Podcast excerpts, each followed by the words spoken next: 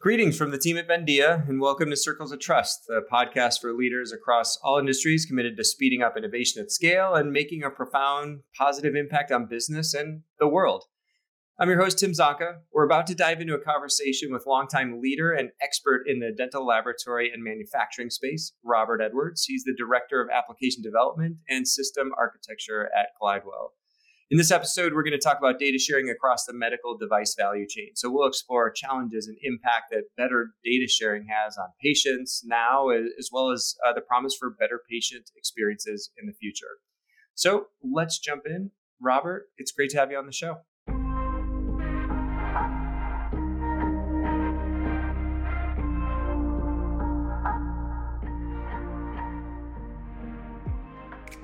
Thank you. Great to be here. I like that introduction.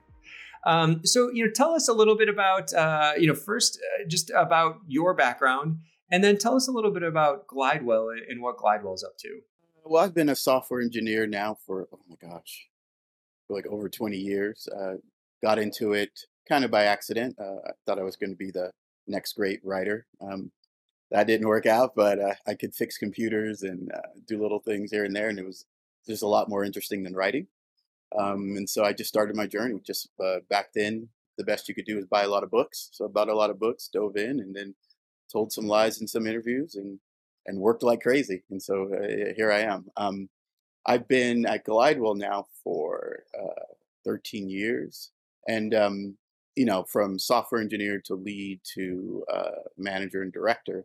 Uh, what we do at Glidewell, it, it it really does sound boring on the surface. You know, we're a dental laboratory, so we make teeth but we do it just at a at a huge scale. So uh, we probably do um, what your average large dental lab will do in a week. We probably do in a day. We do that, you know, that many units, and because of that, uh, we just have a lot of data, uh, and we were able to use that data to start to create the blocks that um, laboratories use to, you know, to mill the parts. So we would sell uh, to other laboratories. We were able to create machines, so mills and ovens and things like that, and we we sell those to um, dentists so they can do in-office milling.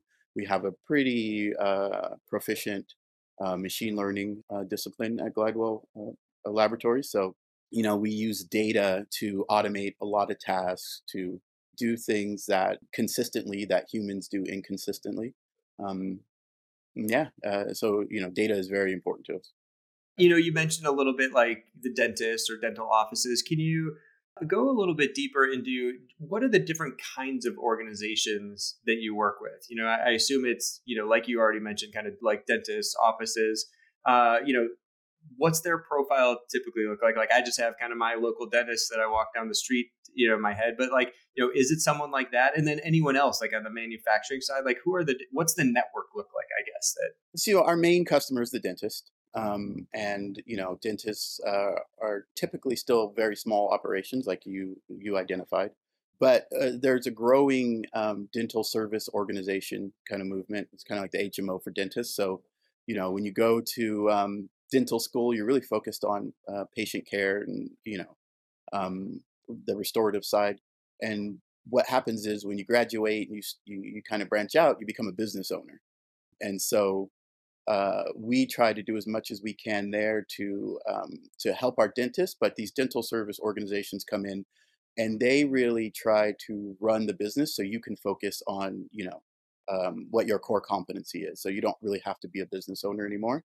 And then there's just other types of um, uh, vendors. So scan systems. You know, if you've been to your dentist, depending on whether he's old school or not, he put some goop in your mouth and made an impression or he scanned your mouth um, and created a digital impression basically. And so those scan systems kind of sit between the lab and the dentist, and we work a lot with them, um, device manufacturers. So you know we build our own mill, but we also purchase mills from um, from other companies, um, and so we work a lot with uh, with vendors on that side as well.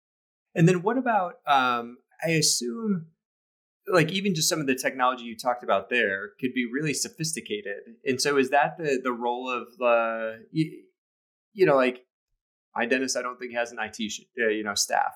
Yeah. so like what kind of challenge does that present as you kind of provide a technology based solution to people like that Oh, it's huge because um, we'll get anything from the dentist to, you know, we send out these fancy RXs with little bubble, you know, it's like a bubble form so that you can um, indicate, you know, give us the proper indications, what material you want. But we have the dentist that just basically just writes all over that, you know, ignores the form. Um, and then we have the the really sophisticated dentist that wants to do the scanning and the in-office milling. So, um, you know, it's been typically leading up to now where you would make that appointment, they'd make the impression, and then they'd make a future impo- appointment with, you know, like two weeks out. Now, what we're able to do is same day. Um, so Oh that wow. uh, they scan your mouth, you go run an errand, come back, and your tooth is milled and, and ready to be placed. Um, so it, it's just a wide range. And then even among the dental service organizations, some are just much more sophisticated than others. Um, I would liken it to the insurance industry. I, I don't know how it's evolved now, but I, I remember back in the day, it was just very, uh, very limited technology, you know, uh, with technology. And, um, you know, you could make a lot of money with a fancy access database, you know. Um, Mhm. and so that's kind of where dentistry is right now. You've got the very sophisticated, and you've got those that just don't have a need to be sophisticated. Maybe I'm going to retire soon. I don't want to learn a bunch of new things. I don't need a lot of technology. I just need to get ready to sell my business. That makes sense. What about um so you know now that you painted a little bit of a, a picture on kind of the the network that is you know information's being kind of shared across um can you go into some more detail what types of data need to be shared you know from like a dental office you know to you regardless if it goes through one of those other servicing groups or not Um, really, it's the it's the the restorative information, the pres- the prescription. Um, surprisingly enough, we don't really need patient data. Um, so okay we we'll get patient names, but we don't even know if that's an identifier or the real patient name. Um, we just need it, it to be a pointer to something. But really, it, it's the restorative data, um, what we're making. Uh, customer data is a lot of data that we get. Again, being the, the dentist and that that's that's largely it. Uh, but we just get that data in very different formats, and that becomes the challenge of it all. and yeah t- like go deeper there like what what kinds of formats A piece of paper coming through the door, um, uh, a zip uh, file with some XML data and some 3D data in it, um, HTML data, uh, webhooks where we have to integrate and pull um, data in a very specific format from from a vendor, and so there's just no consistency uh, uh, in that way. Is that part of you know we we touched on this when you and I were talking in a different context. Is that part of what Glidewell like? What's Glidewell's role in that? Are you are you normalizing that? Are you making the the data sharing you know easier across these parties? No, we're we're normalizing it for our own purposes, um, Okay, but we're not yet really normalizing it for uh, you know, to pass on to someone else. We did have our CTO started that effort, uh, man, maybe like eight years ago uh, or so, and it's very difficult because uh, you know, again, as I'm saying, there's just so many types, different levels of competency across this industry that it's difficult to not only come up with like a standard schema but just a standard transportation mode, you know, all of that became very difficult. And it, may, looking back, it may be easier now, so that you know that that effort may get started up again. But it just there's just a lot of challenges too. Everybody wants you to access their data their way, and they want to access your data their way, and you know that that's what makes it difficult. and then what? So what do you or your what do, what what is you or in you know kind of proxy of like your team? What have you done to, to kind of make that easier to help satisfy that request? So something that we're working on is um, our own integration platform. Uh, we bring on so Glidewell again is huge. So we bring on things like Microsoft Dynamics 365, um, Workday, you know, as as third party SaaS software. We integrate with some uh, scanning systems. We build our own systems, like I said. So we have our own uh, even CAD software that we use. And so with all of that there's similar data, whether it be financial, whether it be customer data, whether it be um, the restorative data that needs to be exchanged just within Glidewell. Um, we we pay our technicians on piece rate, so even that data, you know, coming from um, a lab system and then going into Workday, and then going into dynamics, you know, uh, that needs to be consistent. So what we do is that integration layer where uh, when we bring on dynamics, they need to uh, conform to our contract, basically similar contract with Workdays, you know, um, our customer, you know, our CRM system, same thing, and our Turtle system, so that we are not, and this is a problem not only in our industry but across. Uh, I know Microsoft tried to solve it with their common data model, and I'm not sure where they're where that is right now. But people call the same thing different things. You know, there's different mm-hmm. terminology. Mm-hmm. Even internal software groups, they it's account or it's the dentist or it's a doctor or you know we're we're all talking about the same thing. And so what we want to do just for our own sanity is have these gateways that normalize that um, when sending data across to different systems. And it sounds like mostly systems for driving then internal efficiency. Yes, right now it is. Um, it, it, you know it's at that stage where you have to prove it out and you have to iron out you know yeah. all the kinks and then you get to a point where you start to approach maybe a DSO that wants to send some data or they want to pull some data and then we tell them hey look we have this this easy to use uh, gateway for you. You know, everything's all set up. You've got your Swagger docs. You've got whatever you need to make it easy development. There's not some integration kickoff meeting, nothing like that. Yeah, um, we want to get to that point um, where uh, you know someone, uh, a company decides they want to integrate with us, and maybe they don't even need to call us. Maybe it's just kind of a digital um, interaction, you know, and they're ready to go at some point, and you know, once they've proven some things, we give them the green light to to exchange data with us in production.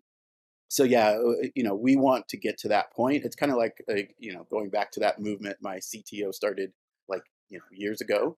Maybe the way to do it is to properly incentivize them if they want to work with us. And you know, as Glidewell just grows, we have that gravity that kind of pulls in um, different organizations to to want to integrate with us for whatever reason they'll now conform to this and then they'll pass that on to the you know partners that they work with i want to touch on you had mentioned something in that you know just before that like very last point around like if someone wanted to you know kind of integrate and and kind of leverage what you're working on to do so in what i interpreted as like a bit of a hands-off way and in my experience is you know the easier it is for someone to do something like that there's usually a really gnarly mess of stuff under the covers that someone, you know, probably like you or your team has has kind of figured out and fixed. So what are some of those complexities, you know, I don't know if it's like logistics or privacy or whatever, that things that people don't think about that you know you and your team are just kind of steeped in to to make an experience like that possible at some point well i mean kind of going back you know uh, everyone calls you know they want to call something something different and then there's different protocols that they want to use and then there's just the the maintenance of stuff, right? So if someone changes their API, changes a schema, and something breaks, now you know there's a rush to run and fix that, or maybe even worse, it's not used very often, and so then there is no rush to run and fix it. Um, and then you know making sure that that data is easily accessible to our internal users because if it's not I, don't know at every place, but at Glidewell, you know, they're very industrious and they be, they start to collect their own data. You know, um, they'll put it into Access or they'll put it into Airtable or you know wherever. And so now we have, um, you know, what's the truth? Even down to a, a, a dentist address. Maybe we're we're stale, and that Airtable uh, database, is, you know, is that source of truth now so really governing all of that and, and making it so again going back to everything being easy it's got to be easy for those who want to integrate with us and it's got to be easy for internal people who are consuming mm-hmm. our data you know that's a lot of the challenge um, but it, you know in something like dentistry that's evolved over such a long period of time you know just the names of materials and keeping things in sync uh, with other organizations because things go out of sync very quickly and what's that mechanism what's that trigger point we bring on a new product. This is the base material. Um, this is basically the bomb You know, how do we keep that in sync? We update uh, some material for something. How do we keep that in sync with uh, not only third parties but even internally? Um, mm-hmm. uh, so there's just a lot of challenge around that, and just interpreting what a 70 year old dentist who insists it's kind of like um, you know my grandma called every refrigerator a frigidaire so people have this terminology locked Yeah. into their heads. Um no grandma it's not frigidaire it's a you know it's a it's a samsung. So doesn't understand that. Um and so uh just making sense of that trying to get some consistency both internally and externally. Um those are our biggest challenges. We don't really have a lot of challenges around again I would say like patient information and locking that down because we we we really have that uh, first name, last name, maybe, or some identifier. Um, I, I think that's uh, well, and, and and going back to you know what you're talking about before, the different, I guess, uh, uh, entities involved. When you think about it, you've got that patient management system that's in the dental office. That's basically their CRM system, right? And they've Mhm. got um, and maybe maybe it's accessible, maybe it's not, right? The information that's in there. So one of the challenges we have is it would be great to be able to know a what's coming into us quickly because if it's a scan system, we know. If it's mailed to us, we don't really know. Um, and be able to let the dentist know in their system what's going back out to them and when, um, because that helps with when they need to schedule you. uh, Like if it's going to be that two weeks out, uh, if we have a delay, we need an easy way to to let them know that. But because there's different types of systems used, some are sophisticated, some are not. That's a difficulty. And then you have other systems that play a role, like that scan system. So that patient management system, the scan system, those are two independent systems, and then Glidewell is a third, right? And data is going to flow through all of those, but not in an automated fashion, in a in, in more of a manual fashion. And so that that brings up other challenges, especially you know I'm going back to my the machine learning team for them to be able to help the dentist. Is one of the goals of Glidewell. It, it it makes it very complex there too. Can you talk a little bit more about, um, like, I guess what I would call like the data modeling uh, challenge that you talked about just a moment ago, and you know, even kind of jokingly talking about like your grandmother talking about a Frigidaire versus just a general refrigerator or a certain sort of brand. What does that process look like for you know either you or your team or Glidewell? How much of that data modeling are you doing internally, and then kind of vetting with some of the the the people you're sharing with externally versus collecting their feedback more like like what's that process like for landing on a, a common shared data model Um, it, it's it's highly iterative. So um, because there's different groups in Glidewell, we have CAD groups, we have internal software developers, we have publicly facing, you know, um, um, components. Just there, you know, the CAD team has one way of talking about uh, a, a restoration. The internal teams creating the lab management systems, they have another way. So getting together um, and trying to identify, okay, you call this a product or we call this a product, you call it a material, um, because in that CAD system, it's just a material. They they don't really think about it as products. How can we, you know, model this so that you only take what you need um, to understand, but yet we have this larger schema that that makes sense to everyone. And then after that, it's going to business users because a lot of that schema gets reflected in the the, the things that they need to interface with, right? And so if we start calling something one way and on the lab floor they really think about it and internalize it a different way, it causes these subtle problems in how the software is used, you know, Mhm. things you wouldn't even think about. And so that getting that alignment and that's an ongoing challenge. That's not something that has really ultimately been solved. We're we're working on it now.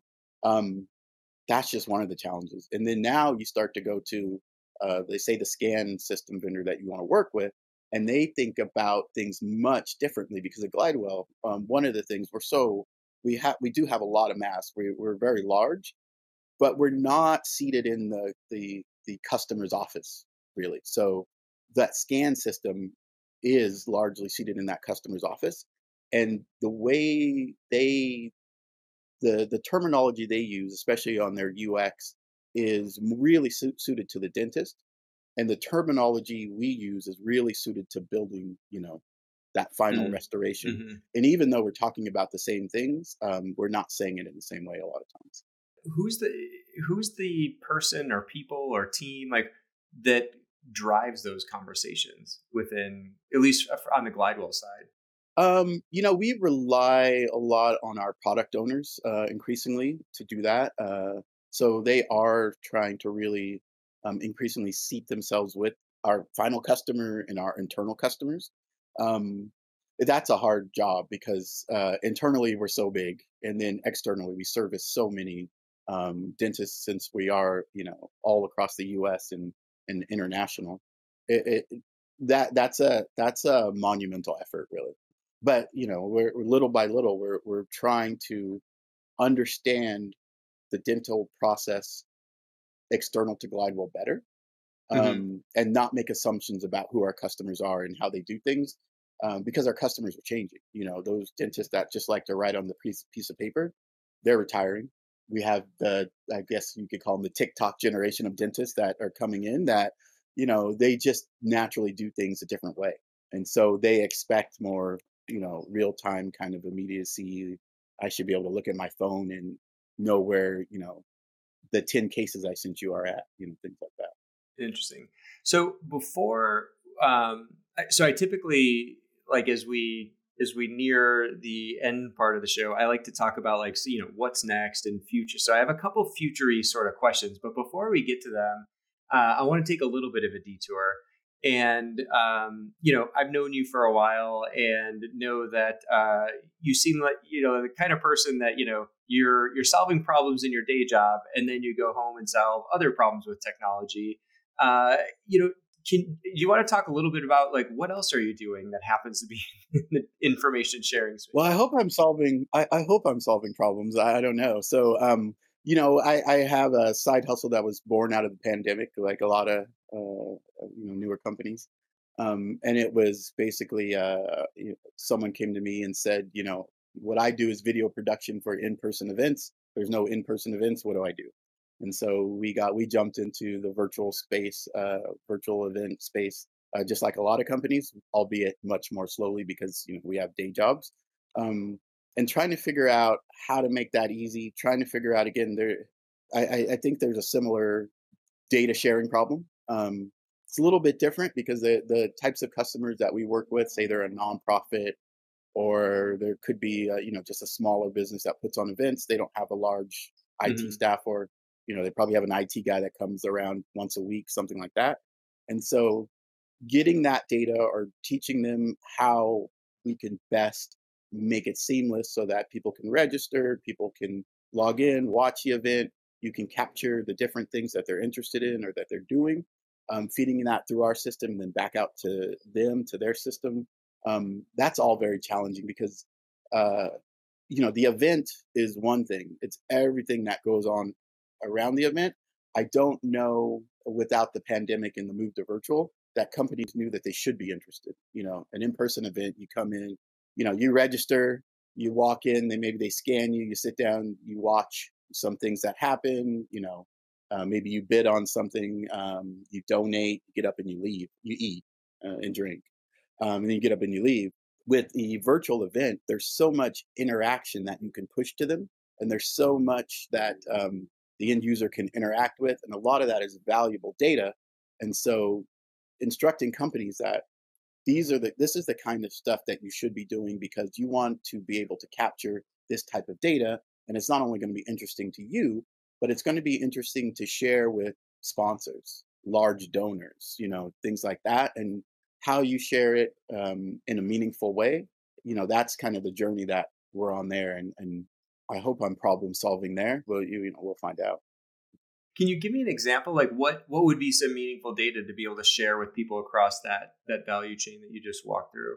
Um, you know, if if we again like juxtapose it with an in-person event, if someone is talking about a particular topic and it's really resonating with the audience, it's hard to tell, right? You know, maybe you can tell because people are perked up, but um, there's no signal if someone's talking about a particular topic in a virtual event, you know, like we'll have a little button, you know, give me more information, or we'll have little ways for a user to interact um, around that topic. And now we know that you know Tim is very interested in what you were talking about with children's uh, youth outreach. Um, we already have his, all, all of his information, maybe we automate an email or maybe you know you just go old school contact him because you know he has a, a huge interest in that. Or you were showing this particular product um, and they started chatting about it you know during the event and this is who was chatting um, this is their interest level. You know there's different ways to prompt that kind of interactivity. And you know all of that is meaningful throughout a 45 minute or hour long event there's a, just a ton of information that you can capture if you know what kind of data points you should be looking for and what kind of interactivity you should push. So I think what's interesting to hear is like how you know what what on the surface seem to be two really different sorts of you know kind of day job and night job, but I suspect you see some similarities. So is that true? And and what what similarities do you see that that are most obvious or you know I I I'd actually go to um, one of the biggest differences that I'll see and that's in if you go to the virtual event again you've registered um, there's a link for you maybe it's personalized or, or, maybe we have you log in we know exactly who you are um, what you're watching what you're doing if you go back to the dental example so in a practice you can have 3 mm-hmm. four dentists um, and I, like i said glidewell will send you out these paper rxs we'll customize it to your name but that doesn't mean that you're going to fill out the rx that has your name on it. You know you may fill out your partner's rx maybe you're out or you couldn't find yours and then you scribble your name across the bottom. Um, if you this even the scan system so those are all you know digital. Uh, tim has a login to the scan system now he's going to scan robert's mouth. You know your partner comes in maybe doesn't feel like logging you out and logging back in and so he's just going to use your login to scan his patient. From um, a machine learning uh, perspective in the virtual event space, we can start to gather information about you, you know, you know, and and and some similar similarities to other users. In that dental space, it's almost like uh, my Netflix, yeah. where my kids are logging on and they're watching anime, and I'm watching what I watch, but Netflix is really pushing anime on me because it, there's a, this confusion, right? It doesn't really know who I am because I'm actually multiple people, and so when I say that, you know, Glidewell really wants to help the dentist, we want to help you prep better. We want to help you scan better. We want to help you do these different things better. But it's hard to tell what you're good at and what you're not good at because you're you may be three different dentists really. You know, kind of a, an amalgam. It's almost like this this signaler is like not as trustworthy. Yeah, yeah. And so incentivizing you to do these steps correctly, steps that are really unimportant to you. How why is it important that I logged him out and logged me, you know, logged me in. Incentivizing you to do that, you know, we need to figure that out. Um, and maybe it's largely around reflecting data back. Hey, Tim, these are your stats. And, and if you look at them and say, you know, why are my stats like this? Uh, you know, we can have that conversation about, well, you know, it's like Robert's Netflix. There's just too many, too many people impersonating the same user uh, effectively. And so it, we don't have a clear signal about who you are. You know, one of the things that you touched on in kind of both scenarios is just the importance of kind of like the unobtrusiveness of the technology that, that's enabling something. And, you know, for as many blog, gazillion blog posts and things like that that you could read about it, I mean, you you seem to have a, a keen sense of that. What do you think is kind of like the biggest thing you've learned about that over the course of of your career and why that's important and or maybe how to tackle it? Uh, i learned ux is very important uh, as a software engineer you know i put the button on the screen just press it but that's not how it works right? Um, and i learned that that the user testing the user interaction knowing your customer is highly important. Um, because you do you do want to spend that time to make it simple to incentivize them for whatever reason. Maybe it's just delightful to do the right things or do what you feel like are the right things so that you can collect those meaningful signals and touch points. Otherwise, if, if you make it even just a little bit confusing, they still may use it. Uh, you know, it's not like they're, it, you know, depending on what kind of kind of system it is, it's not like they're just going to walk away from it. They still may use it, but they may use it in a way that you just didn't intend, and we see that a lot internally. Um, if mm-hmm. you're not careful about how you design these things and you don't do that work up front, you're going to miss out on you're you're going to get the interaction, you're maybe you'll get the usage, but you're going to miss out on so much more. and in the past, I just don't think it mattered as much because, you know, the whole data is king is just more of a, you know, the 20s, the, the 2000s, sorry, kind of thing. But now it's highly important. Um, it's highly important, especially with, you know, the role of machine learning and AI. It's hugely important. You, you, you need these large data, good data sets in order to have the system make, you know, to infer the right things. That makes sense. You know, um, what about as you look out and you know you can answer this from either you know kind of your your glidewell or um, you know side project perspective or even both but what are you most excited about from a tech perspective like what do you think are some of the biggest opportunities and, and maybe to give it a horizon like you know the next 12 months that you're excited about well i don't know if it's going to be 12 months uh, it, it could be a lot further out than that. But there is this movement on the Glidewell side. So we're what we are seeing again is um, dentists that just aren't used to technology or that technology was uh, you know obtrusive to them are are starting to retire, and you have these younger dentists that just grew up with technology. Mm-hmm. Um, it's just you know they expect there's an app that they're going to interact with.